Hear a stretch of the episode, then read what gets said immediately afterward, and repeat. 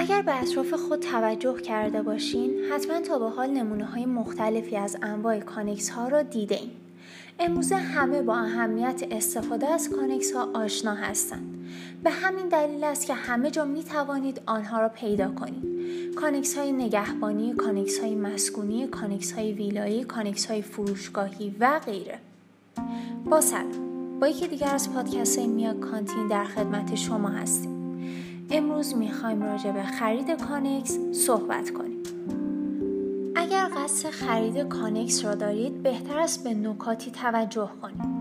قبل از خرید کانکس نو بهتر است با انواع کانکس ها، ابعاد، کاربرد و جنس آنها آشنا شوید.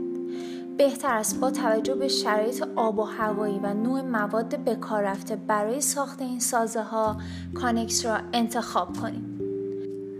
علاوه بر این کانکس های دست دوم به خاطر قیمت مناسبی که دارن امروز طرفداران بسیاری پیدا کردن. زیرا مشکلات مالی اجازه خرید سازه های نو را سلب کرده است و مردم ترجیح می دهند با پرداخت هزینه کمتر صاحب یک کانکس شوند. سپاس از همراهی شما.